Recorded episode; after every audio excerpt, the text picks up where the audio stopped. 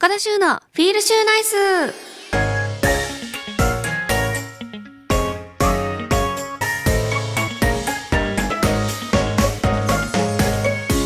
皆さんこんばんは、高田修です。高田修のフィールシューナイス。この番組はリスナーの皆さんが明日から笑顔にあふれたフィールシューナイスないっしゅうかんを過ごせるように、私高田修が興味のあることをまったりとお届けしていく番組です。さあ本日は新潟大商店 ジーワンエヌエイチケー マイルカップが開催されました。皆さん馬券は当たりましたか、外れましたかごがつなのか日曜日ということで、ゴールデンウィークが終わりましたね。明日からお仕事で憂鬱だなと思っている人や、明日休みだって人、私みたいな仕事しているとごがつようか明日から休みっていう人もいると思うんですよ。多分私がそうだからゴールデンウィークは関係なく働いてるんですけど、まあ、ちょこちょこね休みはあるんですけども、多い人できゅうれんきゅうですね。いやー明日から頑張ってください。またちょっとこの連休が終わるとしちがつまで休みがないんですよね。にかげつ頑張りましょう。しちがつじゅうしちだったかな、海の日ですね。にかげつ頑張れば、また次お盆とかあるから、そこで、えー、たくさん遊んでくださいみんな何したんだろう。私は結構あのゴールデンウィークはちょっとこれ今ゴールデンウィーク前に撮ってるので、明日からゴールデンウィークなんですけどね、今しがつにじゅうはちなんで私の予定では、まあ、仕事もちょこちょこしつつ、どこ行っても混んでるので、あの家でとにかくホームパーティーをしている予定ですこの間も言いましたが、とにかくあの、まあ、パーティーといってもね、あのよく芸能人の方々が開いてるあのなんかシャンパンとか開ける豪華な感じではなく、本当になんかタコパとかそういうなんかこうとてもあの誰でも来れるようなそんなパーティーになってるんですけども、そうですね、だから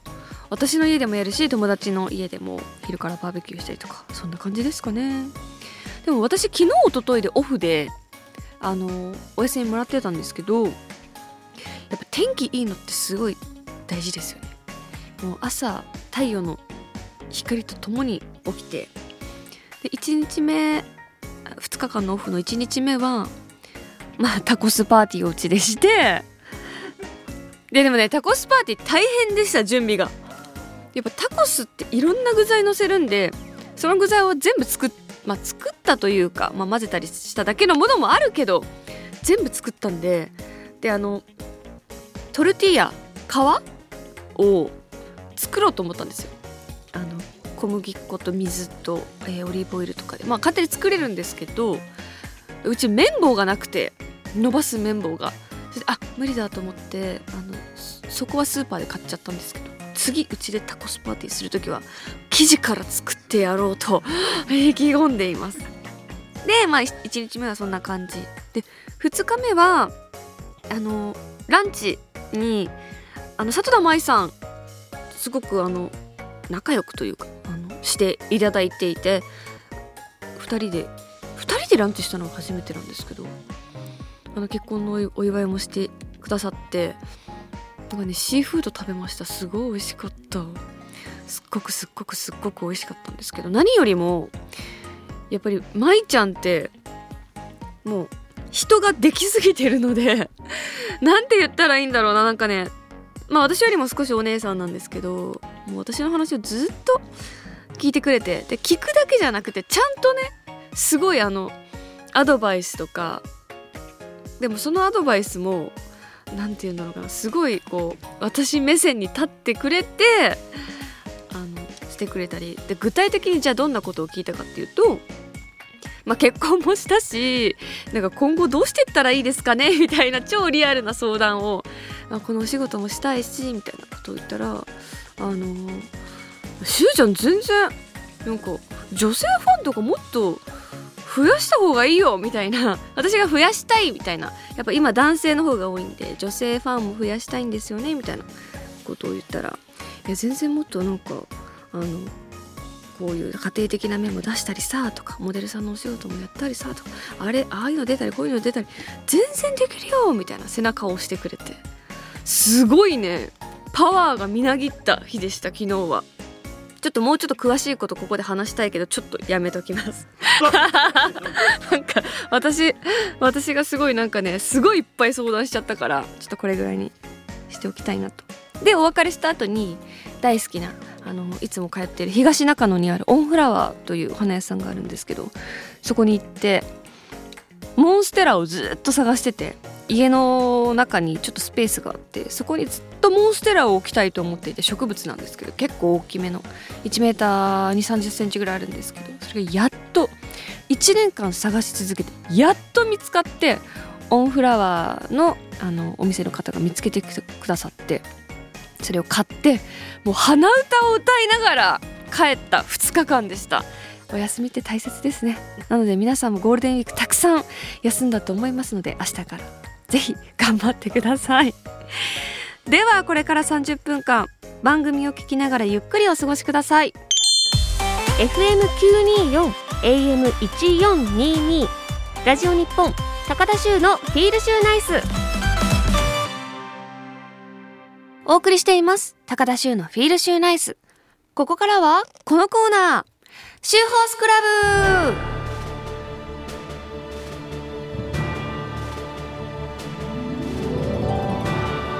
このコーナーは私が競馬で気になったレースや馬について話したり、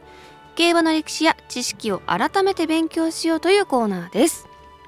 ここでメッセージいただいています。前回ですかね、前々回前々回か日日本ダービー超多頭数のにじゅうにとう伊達のダービーにメッセージくださった小仏トンネルさん、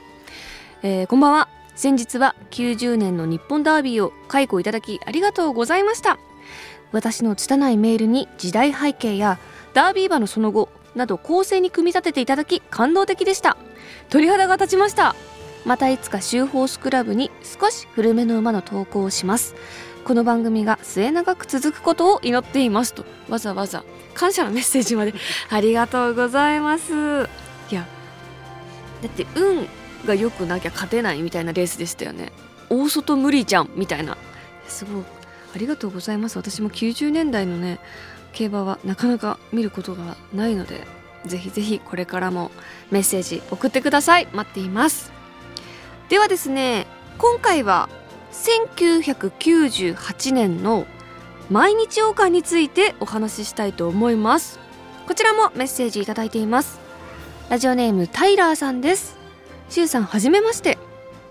しがつここのかの放送で初めてこの番組を拝聴しました。シューさんが競馬について熱く語っていて、私の大好きな馬とレースについてお話しさせていただきたくメールしました。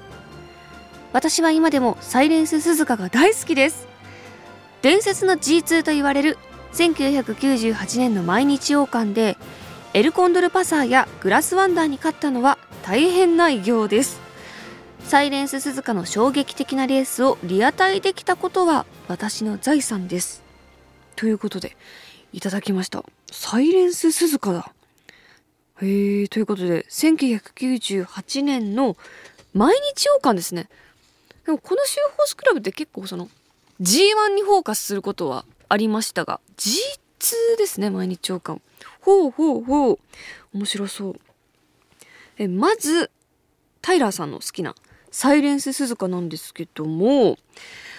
私名前は知ってて、こう小さな割と小さな馬ということはわかるんですが、語ってくださいと言われたらちょっとできないということで、えー、サイレンス鈴鹿はデビュー当時、おやっぱりよんひゃくさんじゅうろくキロと小柄で、尋常ではないスピードでの、での逃げ切りが評判の逃げ馬でした。デビューは明けさんさいにがつと比較的遅いデビューでしたが、新馬戦はにちゃくにななばしんさをつける圧勝。しかし本格化するのはいちねんごのよんさいになってからでした。さんさいはパターンにはまれば強い勝ち方をして、パターンにはまらないと大敗を喫するというレースばかり。ごばになって武豊騎手とコンビを組み始めてからサイレンス鈴鹿は覚醒します。あ、そうなんだ。っていうか、まずデビューが遅かったんですね。さんさいだ、さんさいにがつだったんだ。でそのさんさいはハマれば勝つけどハマらないと大敗っていう感じですね。で武さんと組んで覚醒と、よんさい初戦のオープン競争を逃げ切り勝ちすると、続く中山記念も逃げ切り勝ち、その後も小倉大商店、金庫賞も逃げ切ってじゅうしょうさんれんしょうします。そして挑んだ宝塚記念、ここではエアグルーヴへの戦略があった武豊騎手に乗り換わって、成田ブライアンの主戦騎手を務めたベテラン南井克実騎手がサイレンス鈴鹿に騎乗し、大逃げを見せて見事いっちゃく、サイレンス鈴鹿に初の ジーワン タイトルをもたらします。そうか、この時武騎手ではなかったんですね。南井騎手でした。そして ジーワン 馬となって初めての秋を迎えた初戦、それが ジーツー の毎日王冠。この年の毎日王冠は ジーワン 級の盛り上がりを見せていました。サイレンス鈴鹿の他にも、その後有馬記念を連覇することになる、あ、出た、グラスワンダー。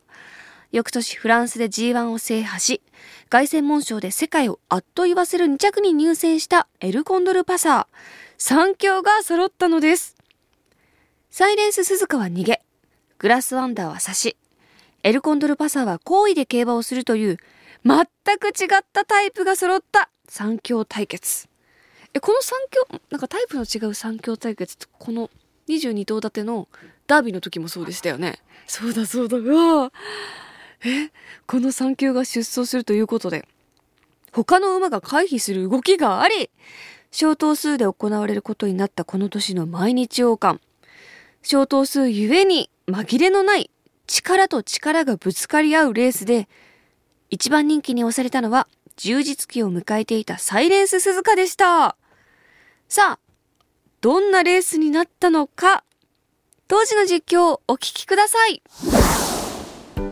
はい、ということでサイレンス鈴鹿が束を寄せつけない逃げ切り勝ちで毎日王冠を制しました。すごいですね。もうずっと先頭に立って逃げ切り勝ち、しかも せんメートル はごじゅうななびょうって言ってました。ごじゅうななびょうだい、早っ。あんまり聞いたことないですね。早かったですね、さすが。あと、あの歓声、皆さんの歓声かなり大きかったですよね。普通に ジーワン かと思いました。でこの時の観客動員数がなんとじゅうさんまんにんを超えていたそうです。え、今の ジーワン って結構じゅうまんにんぐらい集まるとすごいって感じですけど、わ、当時 ジーツー でじゅうさんまんにん、すごいな。さあ、そのサイレンス鈴鹿なんですけども、えー、この後天皇賞秋に出走するんですが、競走中に故障が発生してしまい、安楽死の処置がなされました。管理をしていた橋田満調教師は、サイレンス鈴鹿自身のスピードに体が持たなかったのではと分析しています。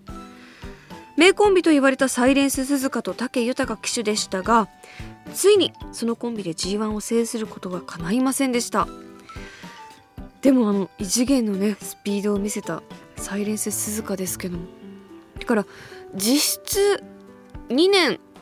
ちょっととかですか、走ってたの。だってさんさいでデビューして、にがつにデビューして、え、にねんしか走ってないのにサイレンス鈴鹿ってこの名を知らない人はいないじゃないですか。すごいですね。うわー、そうだったのか、えー、この異次元のスピードですからね、今も競馬ファンの心の中にきっといることでしょう。はい、ということで今回はせんきゅうひゃくきゅうじゅうはちねんの毎日王冠についてお話ししました。以上、シーホースクラブのコーナーでした。高田秀のフィールシューナイス、高田秀がまったりお送りしています。高田秀のフィールシューナイス、ここからはこのコーナー、秀逸。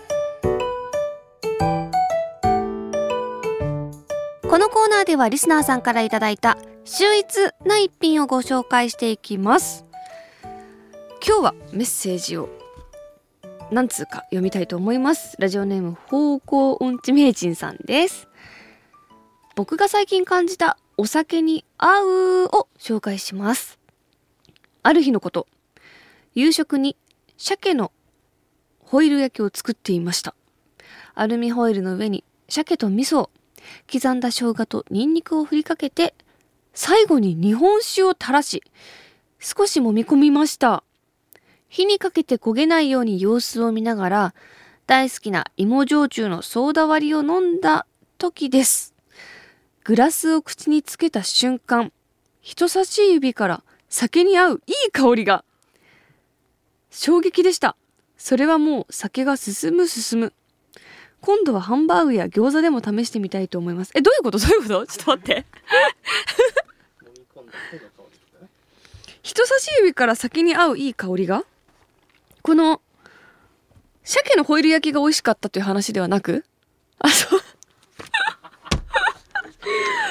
え、どういうこと、鮭のホイル焼きを作ってた自分の手がいい匂いだったってことですか。そういうことこのホイル焼きとお酒が合うでしょ、その前に面白い。人差し指から酒に合ういい香りか今度はハンバーグや餃子でも試してみたいと思います。いや、食べて普通に食べて、まあ、きっと美味しいんだろうけど。そうか、でもアルミホイルの上に鮭と味噌、刻んだニンニクと生姜、でもやっぱりこの丁寧な暮らしが見えますよね、この方の。だって刻んだ生姜とニンニクを振りかけてるんですよ。私結構生姜とニンニクご飯で使いますけど、時間があるときはまあ生姜ぐらいはするかな、切ったりとか。ニンニクはチューブですね。生姜もなんならほぼチューブだし。いや、この丁寧な暮らしが伺えるメッセージでした。ちょっと人差し指の匂いとは知らなかったな。ではもう一通、ラジオネームルスデンさんです。一通り飲んでいて、何か軽く欲しいな、でも手間がかかるのは嫌だし、洗い物も少なく済ませたいなって時ありませんか。そんな時におすすめなのが水餃子です。市販の冷凍餃子を耐熱容器によんこくらい入れて、水を ひゃくろくじゅうミリリットル、 鶏ガラを入れてレンジで ろっぴゃくワット でにふんほどチン。最後にごま油をかけて完成です。え、簡単。これは味の素さんのホームページに載っているので、公式の作り方です。酒のあてではなく普通の一品としても重宝するので、ぜひお試しください。あ、味の素さんのホームページに載ってるの教えてくださったんですね。ありがとうございます。なんか味の素さんって結構その シーエム とかでも、なんかこう野菜のお味噌汁の作り方とか、あれめちゃめちゃ食べたくなりません？なんかありそうでない発想っていうか、あ、野菜こんなたっぷり入れたお味噌汁とか、今このねメッセージもそうですけども、こんな簡単に水餃子ってできちゃうんだっていう。洗うのめんどい、そうそう、だからご飯作りたくないんですよねホームパーティーは好きだけど、毎日のご飯はめんどくさい。あ、じゃあちょっとこれタッパに入れてチンすればいいんですね。簡単。うちなんか冷凍庫に小籠包の、なんかコストコで買った大量の小籠包とか、コストコで買ったなんかごじゅっこ入りの餃子とか、めっちゃ余ってるんですよで、食べないから、そうね、食べるけど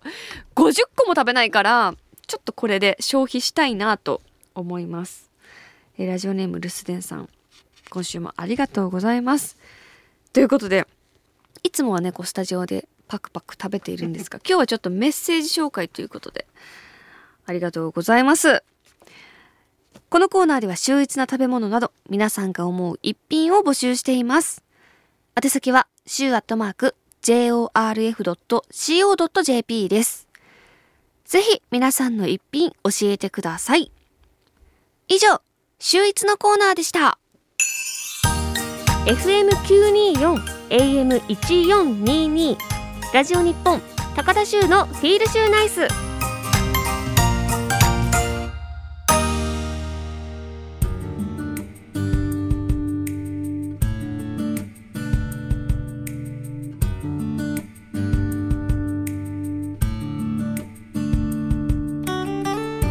お送りしてきました高田修のフィールシューナイス。そろそろお別れのお時間です。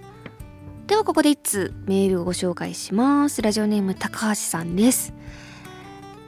えシューさんこんばんは。修学旅行の思い出はありますか？僕は高校生のさんねんの修学旅行です。北海道でした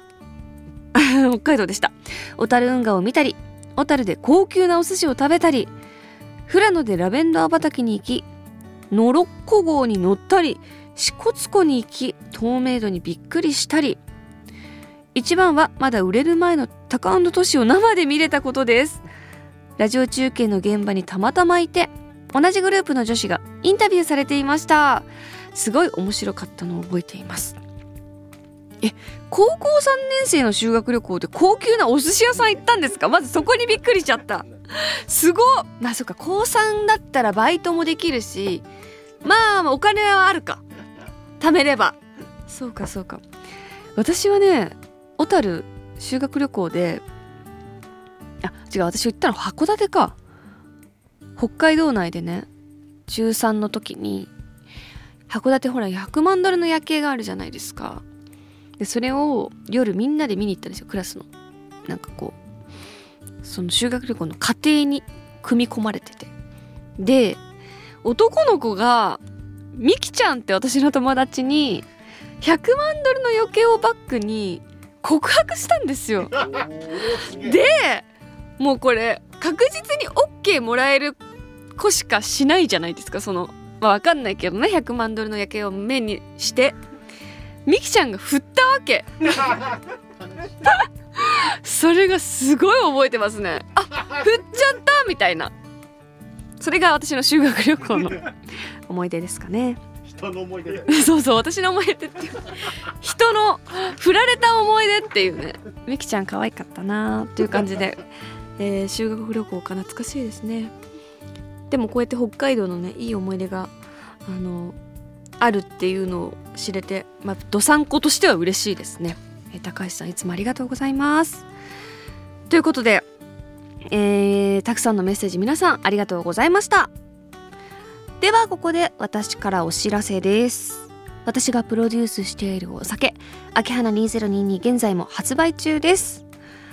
あと毎週月曜日夜じゅうじから ビーエスティービーエス 町中華でやろうぜ出演しています。この間嬉しいことがあって、この町中華でやろうぜのロケで有楽町にあるお店なんですけど、ちょっともうオンエア終わっちゃったんですけどね、取材 エヌジー でもう何十年何十年もとにかく何十年も取材 エヌジー のお店が、しゅうちゃんだったらいいよって言って取材させてくれたんですよ。すっごい素敵なお店で、なのであのー、ちょっとオンエア終わっちゃったから見れないんですけど嬉しかったっていう話です。あとは YouTube チャンネル高田修のほろゆき便、こちらも更新してますので、ぜひぜひチェックしてください。続いて番組からのお知らせです。番組では皆さんからお便りを募集しています。現在募集中なのはリスナーさんにとってのベストレース、そしてベストホース、競馬にまつわるトリビア、皆さんの秀逸な一品、皆さんの日常や私に聞きたいことなど、宛先は シュー アットマーク ジェイオーアールエフ ドット シーオー ドット ジェイピー、 エスエイチユー アットマーク ジェイオーアールエフ ドット シーオー ドット ジェイピー です。あなたからのメッセージお待ちしています。そして番組ツイッターもやっています。週アンダーバーラジオで検索してみてください。では来週もまったりしましょう。この時間のお相手は高田修でした。いい夢見てね。